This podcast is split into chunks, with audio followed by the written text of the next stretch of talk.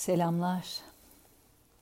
Karlı bir İstanbul gününden Mart ayının ortalarına doğru hepinize iç huzuru, gönül ferahlığı, güvenlik ve sağlık diliyorum.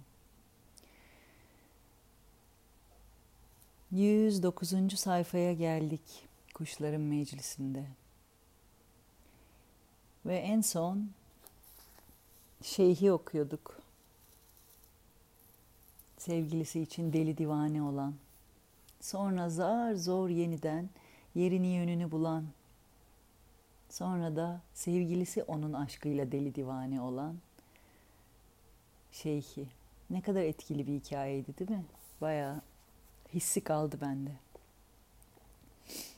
Şimdi 5. makale, kuşlar artık yola çıkmaya hazırlanıyorlar. Başlıyorum. Bismillah.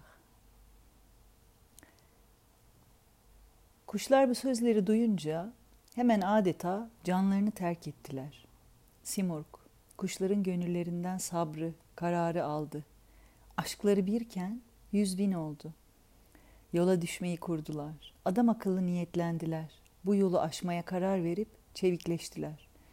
Hepsi de dediler ki, şimdi Jack ortada işimizi görecek, bizi idare edecek bir kılavuz lazım bize. Bize yolumuzu göstersin, kılavuz olsun. Çünkü insan kendi kendisine ulu olamaz, ululuk edemez. Bu yolda aziz bir hakim gerek ki bu büyük ve derin denizi aşabilelim. Bu hakime can ve gönülden uyalım, fermanını tutalım da belki yolumuz Kaf Dağı'na varır. Artık bu arada lafı bırakalım da belki Kaf Dağı'na yol bulur. Oraya varırız. Bu suretle zerre ulu güneşe ulaşır. Simurg'un gölgesi üstümüze düşer. Nihayet kimse kendi kendisine hakim olamaz. Kura çekelim.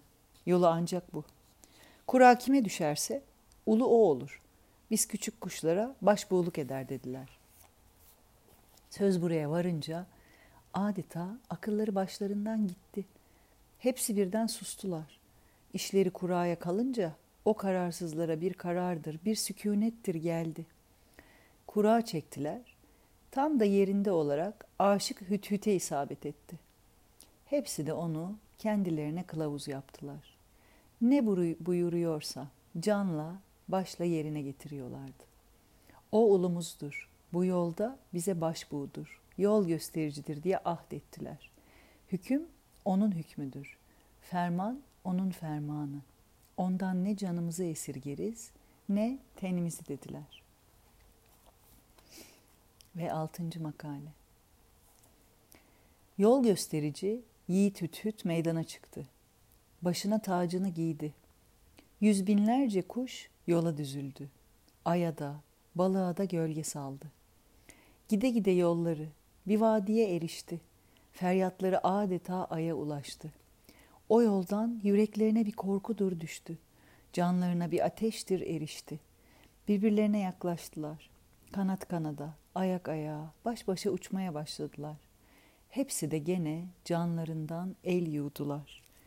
Yükleri ağırdı, yolları uzun. Şaşılacak bir yoldu bu yol. Bu yola ne bir giden vardı, ne de yolda bir zerre hayır yahut şer bir şey.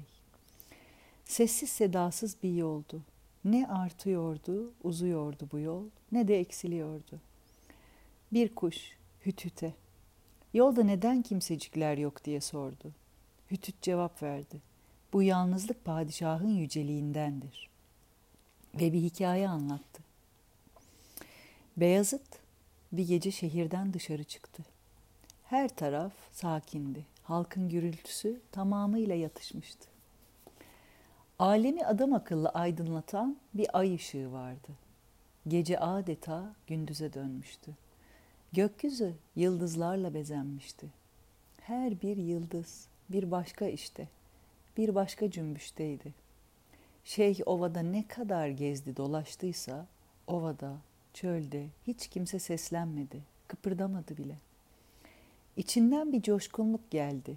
Dedi ki, "Ya Rabbi, gönlüm yandı.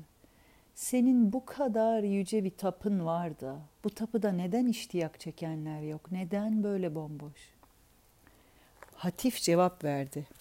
Ey yolda şaşırmış er, padişah herkese yol göstermez ki. Bu ıssızlık, bu kapının yüceliğindendir. Her yoksul kapımıza gelemez bizim.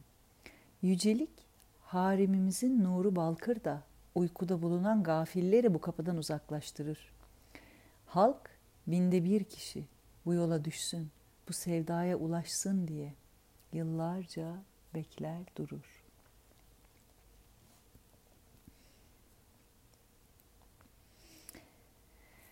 Ve derin bir nefes. Bir sonraki 7. makale.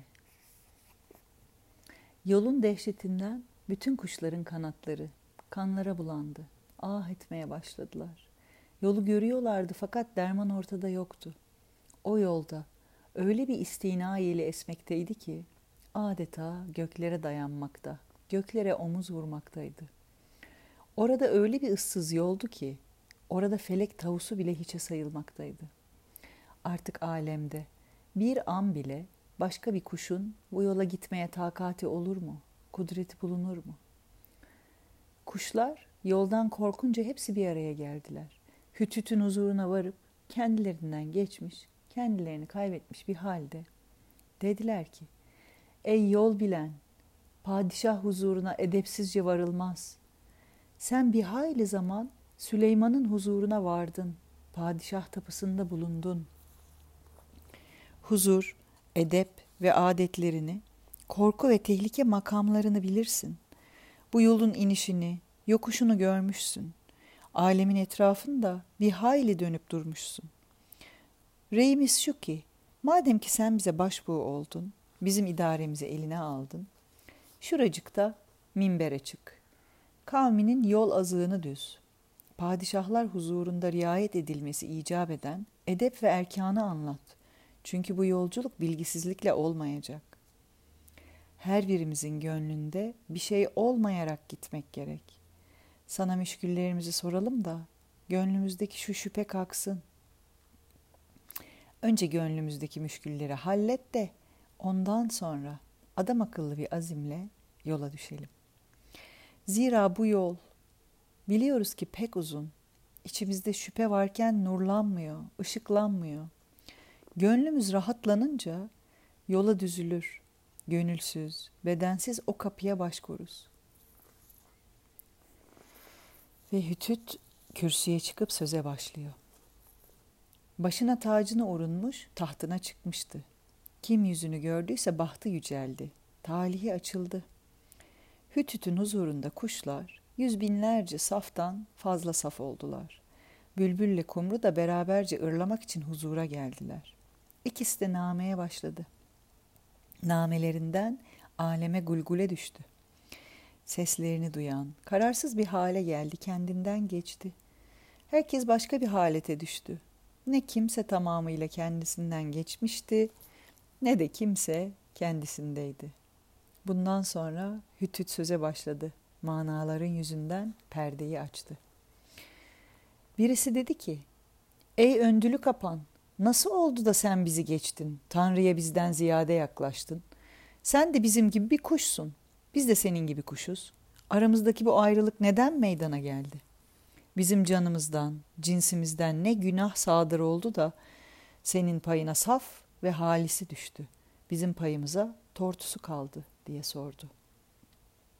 Hüdhüd cevap verdi. Dedi ki, ey kuş, Süleyman'ın gözü bir an bize düşüverdi. Ben bu makamı ne altınla elde ettim, ne gümüşle. Bu eriştiğim devlet o bakıştan meydana geldi. Bu makamı kim ibadetle elde edebilir ki? İblis de bir hayli ibadette bulundu. Ama birisi çıkar, ibadete lüzum yoktur derse ona lanet okumaya başlar. Sen bir an bile ibadeti bırakma. Fakat sakın ibadete de güvenme. Ömrünü ibadetle geçir de Süleyman sana da bir baksın. Süleyman'a makbul oldun mu? Ne desem, ne söylesem anlatamam. Dediklerimden, söylediklerimden de ileriye geçer, yücelirsin. Ve bir hikaye anlattı. Sultan Mahmut bir gün nasılsa askerinden ayrı düşmüş. Yel gibi tek ve tenha bir hayli dönmüş dolaşmış. Nihayet deniz kıyısında bir çocuk görmüş. Çocuk kıyıda yapayalnız oturmuş, ağını denize salmış, balık tutmaya uğraşıyormuş. Padişah çocuğa selam verip yanına oturmuş. Çocuk pek dertliymiş, gönlü sıkkın, yüreği dar bir haldeymiş. Padişah, "Çocuğum, sen neden böyle dertlisin? Alemde senin gibisini görmedim ben," demiş. Çocuk demiş ki, "Ey hüner sahibi emir, biz 7 çocuğuz. Babamız yok, anamız var, o da kötürüm. Pek yoksuluz, pek kimsesiziz. Her gün balık tutmak için böyle denize ağ salar, akşama kadar beklerim işte. 100 eziyetle bir balık tuttum mu, gece hepimizin de gıdası odur, ondan ibarettir." Padişah, "Ah dertli çocuğum, seninle ortak olalım mı, ne dersin?" Çocuk razı oldu. Padişah yeniden denize ağ saldı. Çocuğun ağı, padişahın devleti, bahtı yüzünden balıkla doldu. O gün 100 tane balık tuttu. Çocuk balıkları görünce dedi ki, "Bizde bu devlet yoktu, şaşırdım doğrusu. Yiğit senin talihin pek yaver. Bu balıklar o yüzden ağına düştü." Padişah, "Oğlum, sen balık tutanını bir bilsen, bir benim kim olduğumu anlasan, senin talihin benim yüzümden açıldı şimdi. Çünkü sana balık tutan padişahtır," dedi. Ve atına bindi, yürütmeye başladı. Çocuk, "Kendi payını ayırsana," deyince, "Yok," dedi padişah, "bugün payımı ayırmayacağım. Yarın ağına ne düşerse benim olsun. Fakat yarın sen benim avım olacaksın. Ben avımı kimseye vermem ha." Ertesi gün padişah sarayına varınca ortağını hatırladı. Bir çavuşu yollayıp çocuğu çağırttı. Ortağını tahta oturttu. Herkes, "Padişahım, bu bir yoksul," diyordu. Ama padişah, "Ne olursa olsun," dedi. "O bizim ortağımız. Madem ki onu ortaklığa seçtik, kabul ettik, ondan yüz çeviremeyiz." Ve çocuğu da kendisi gibi padişah yaptı. Birisi işi bilmiyordu. Çocuğa sordu, "Bu yüceliğe nasıl eriştin sen?" diye. Çocuk dedi ki, "Neşe geldi, yaz geçti. Bir gün bir devlet sahibine rastladım. İşte oradan." Ve sonra hemen ardından bir hikaye daha anlattı Hüdhüd. Padişahın biri bir katili eziyetlerle öldürttü. Bir sofi o katili rüyada gördü. Adın cennetinde, gülümseyerek dolaşmakta. Gah neşeli bir halde durmakta, gah salına salına gezmekteydi. Sofi, "Sen bir katildin," dedi. "Başın daima aşağıdaydı, işin daima utandıracak işti. Bu makama nasıl eriştin? Yaptığın işlerle bu rütbeye erişilmez."